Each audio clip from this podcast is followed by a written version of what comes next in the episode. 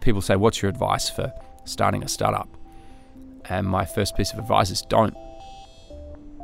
Don't. You'll probably fail. So, can you say your name, your title, where we are?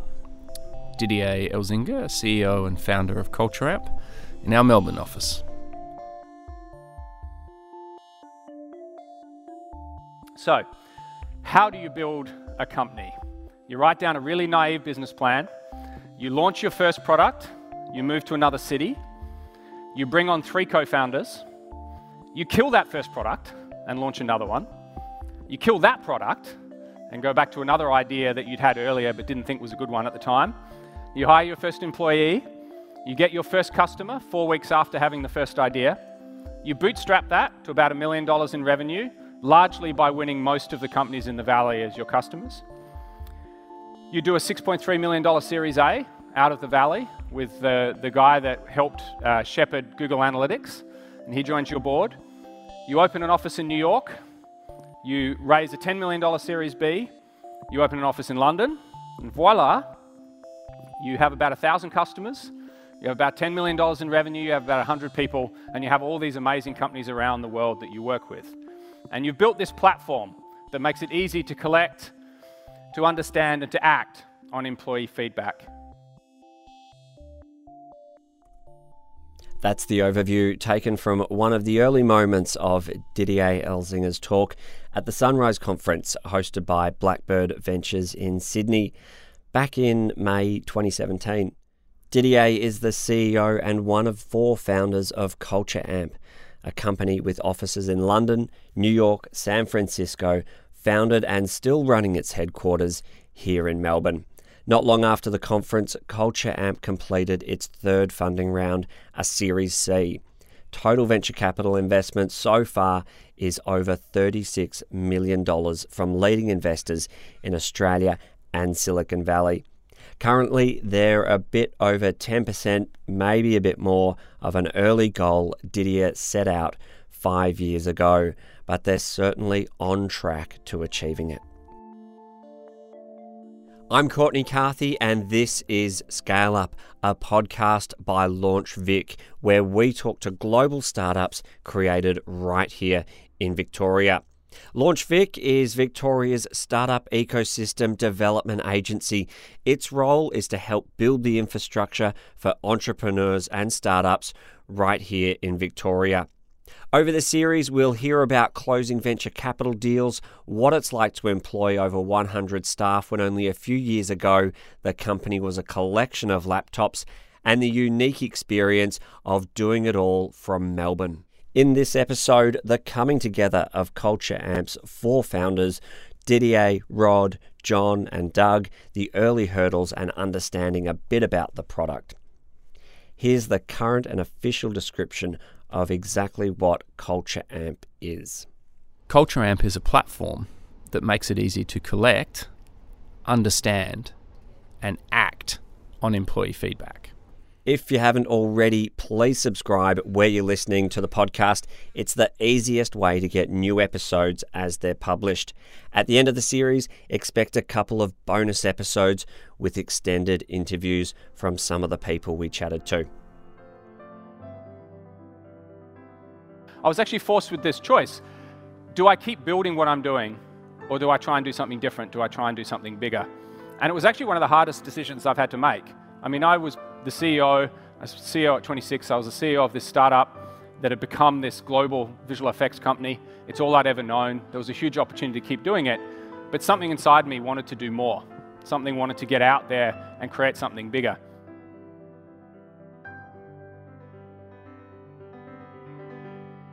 Part of the trigger came from a friendship forged in 2009 with the founders of Atlassian, the software giant started by a couple of guys from Sydney. And the way I actually made the decision uh, is I, I, went home. Has, has anybody watched the film Baraka? Anybody in the audience? A few people. Good. If you've seen it, watch it again. If you haven't, you have to watch it. It's um, a 70 millimeter film by Robert Frick, and it's there's no overt storyline, there's no dialogue, it's just images of the world.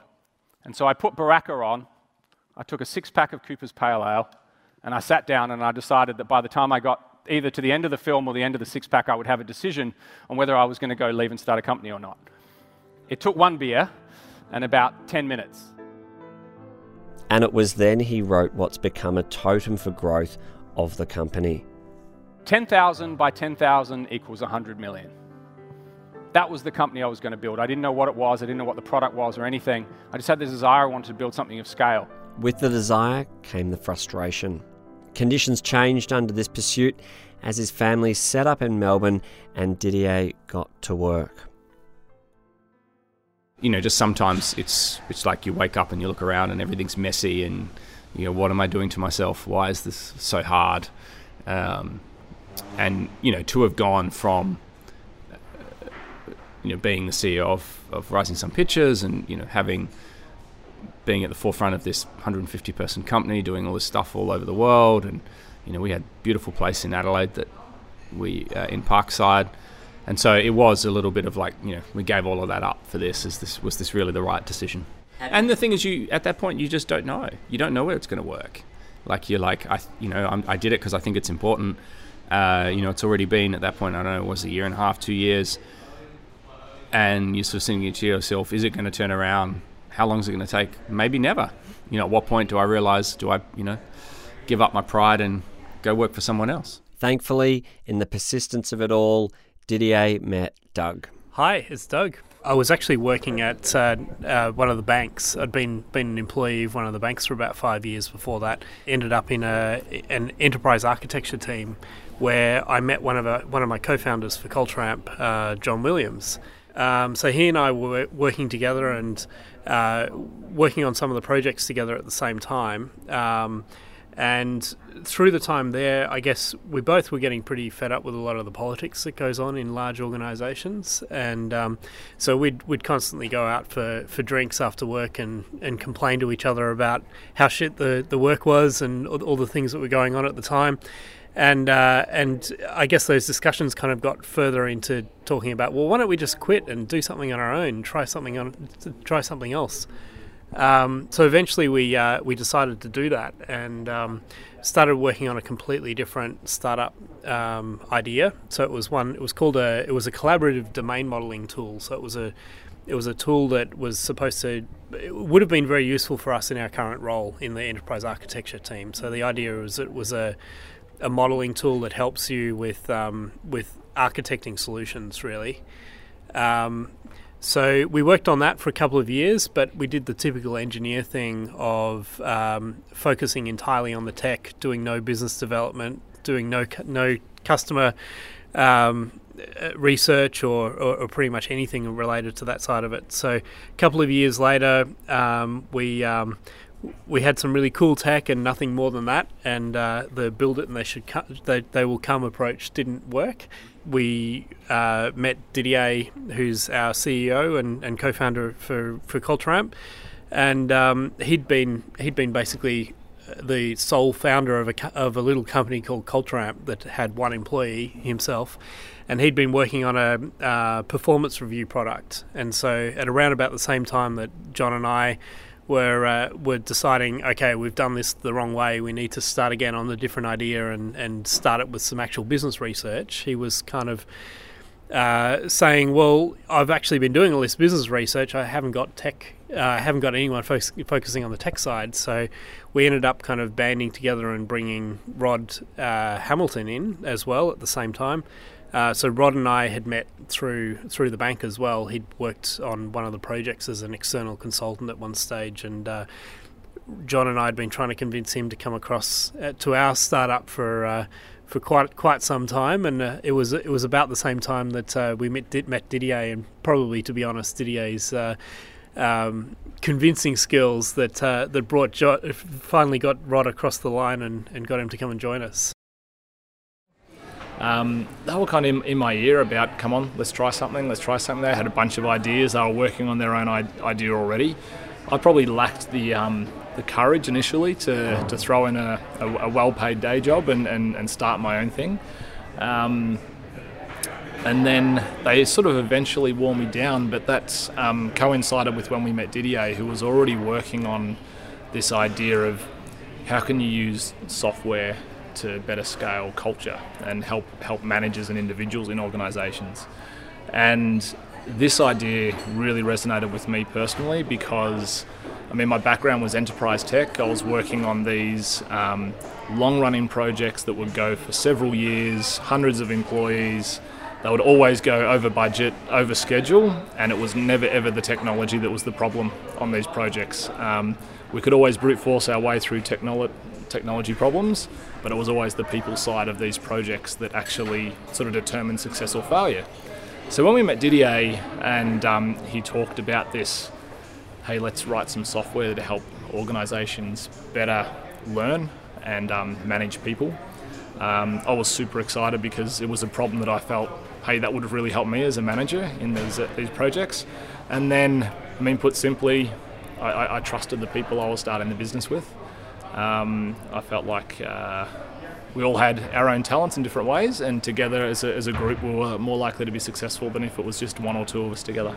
Culture Amp started out at a desk in the old Inspire 9 co working space. Back then, that was in Cremorne, an inner city, very small suburb of Melbourne, and Rod remembers it. Back then, it was Inspire 9, it was actually a. Um, it was like a two bedroom apartment in Cremorne. Um, my desk was right next to the, the, the toilet um, in the in the apartment, so yeah.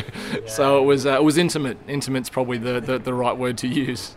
Sitting nearby was Dr. Michael Cameron, working on his own startup, a comprehensive global trip planner called Rome to Rio, one worth checking out. We're at Inspire 9 at 41 Stewart Street, Richmond, opposite Richmond Station. This is the new Inspire 9, the one that still exists today. It's much larger, much nicer, and it's also where Culture Amp landed their first big client, Adobe but that's another episode. Yeah, so the atmosphere in the Cremorne office was really scrappy. It was very much uh, a startup space. It was crowded into a, a, pretty small office that was shared with the Inspire 9 digital agency. Um, it was people with laptops at desks. There were there were random people there working on, on random different projects. Uh, Didier was there. The other co-founders of Culture Amp were there as well, and I think they really sort of met and started networking, and that's when the, the genesis of Culture Amp happened. But it certainly felt felt very scrappy and startupy in those early days. Um, but I remember being quite impressed by Didier when I first met him. Um, we had a lot of conversations about building a technology startup here in Melbourne, and I think that's one thing that is really exciting um, when you're building a, a startup in Melbourne, like Rome to Rio or Culture Amp, you're looking for your cohort. You're looking for people who are doing the same thing. And there's not a huge number of people building tech startups in Melbourne. So when you find someone else uh, doing something similar, you sort of latch onto them and you start trying to milk as much information from them, and they're trying to milk information from you as possible. You're trying to learn from each other. Yeah. And I think that's one of the really great things about the sort of um, Victorian startup ecosystem is that there's a lot of uh, there's a really great attitude to sharing and a lot of gr- a great attitude to just being really open with other co-founders and discussing different ideas around what's working, um, what are the challenges that you're facing building a business. Committing to Culture Amp together meant leaving jobs. Didier had left his, had a beer, and seen some of Baraka. Doug and Rod and John also let go. Here's Rod just bought a house, just had a baby. Um, yeah, it was um, it was it was an interesting position. It was, and I think you know a lot of people. I remember when I when I gave my notice where I was working. Um, I think a lot of people thought I was a bit crazy. They said um, it's a really weird time to try this rod because you've just had a baby and you've just bought a new house. Um, so um, it just seems strange. Well, I actually took a little bit of confidence in one of the business owners where I used to work. Um, he actually said to me, "Well, Rod, um, the timing here. This is exactly when they started that business at, at Unico. Um, one of the owners was like, they just had their baby, they just bought a house." And it seems like a crazy time to do it, but I mean, when, when is a really good time to do that sort of thing? Um, for me personally, I've been thinking about it for a long time, and um, even though it was quite a big risk to start a business and you know say I'm not going to take a salary for a while. Um, after talking with a lot of those people that are heavily involved, so my wife, Um, talked to her a lot about it. Talked to my brother and my family a lot about the decision, and kind of came to the realization it was a riskier thing for me not to try it than to try it at the time because worst case I could always go back and talk to them and see if I could get a job back if things went really pear-shaped and um, opportunities to work on a problem that I was seriously passionate about with people who I thought were really talented individuals. Those opportunities don't come along every day. And I remember there was one stage, I think, after we finally decided to kill that first product when we had a, ch- like the, a group of us, we had a chat about whether we all go and start doing some consulting.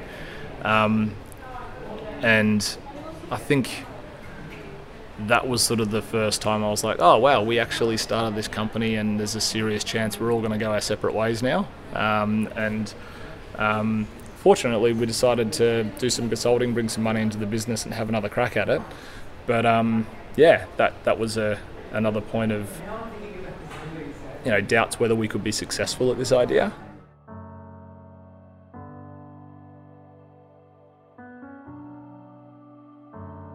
As co-founders, um, Rod, Doug, John, and I, uh, we weren't friends before.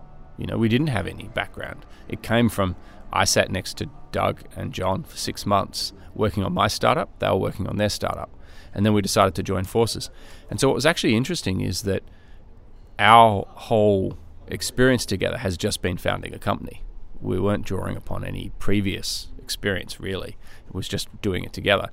And I think it's one of those things where you sort of make the decision that you're in it, boots and all, and then you just have to figure it out. I can't really add a lot in terms of how you find them because ours was just kind of sort of seemingly random. Well, not random, but it, it just happened. It wasn't a, you know, I didn't sit down and draw up a list and then go find people that matched the people on my list. I just happened to sit next to Rod and Doug for long enough that we looked at each other and said, hey, shouldn't we be working together? I mean, the thing that's really good is it's different on every thing. So it's not like, you know, I'm this voice and somebody else is that voice. Um, when when we were looking at something like winning an Adobe or going after an Adobe, Doug and Rod would often be taking the okay, how are we going to do it? Like, wh- what are the things that need to be built, or what are the things that might not work? Um, Rod particularly will work through all of the things. Let's enumerate all of the things that we have to think about and make sure that we've actually got a plan for everything that uh, needs to be done. Um, John and I tended to be more.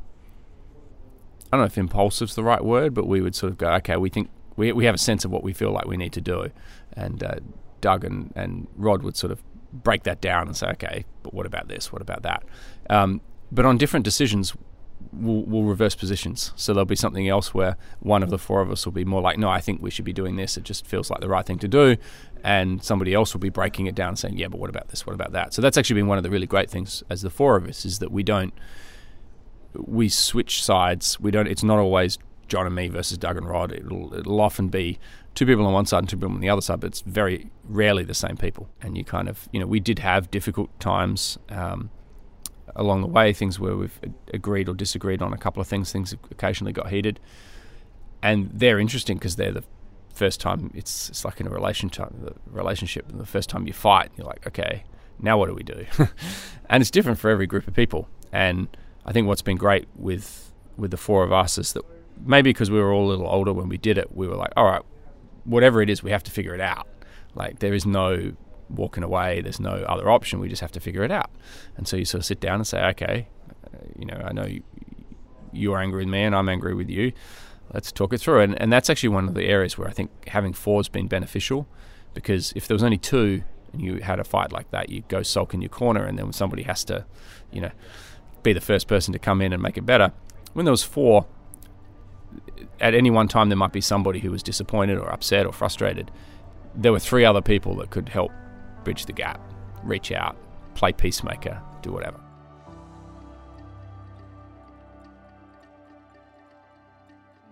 You go through these these stages where you get almost like false positives that this idea is working. And I remember I, I, we won our first customer. I, I, I did a call and sold our first customer. I think it was something like a six hundred dollar subscription for the year or something like that, and it was this it was this massive moment. And then we didn't win any other customers for months beyond that.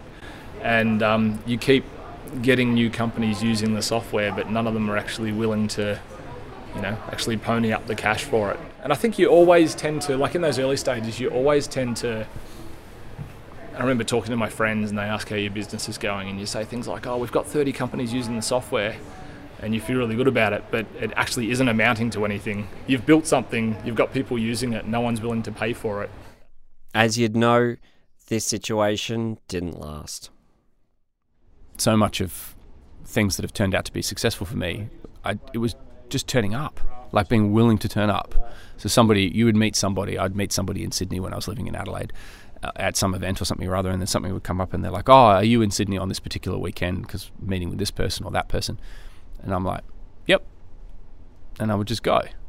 And other people I knew would just not even consider that. They're like, "Oh no, no, no, no, I'm not in Sydney, or I can't go to Sydney." It's like, well, why not? Like, it costs you a couple hundred dollars to get on a plane and fly over there, and maybe it's nothing, and maybe it's something.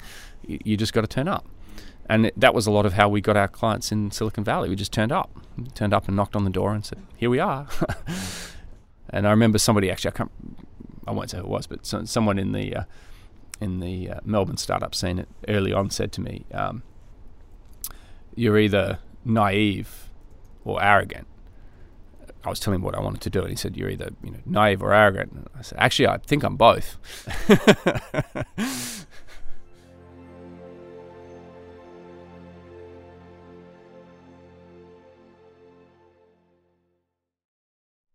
In the coming episodes, there is heaps to cover.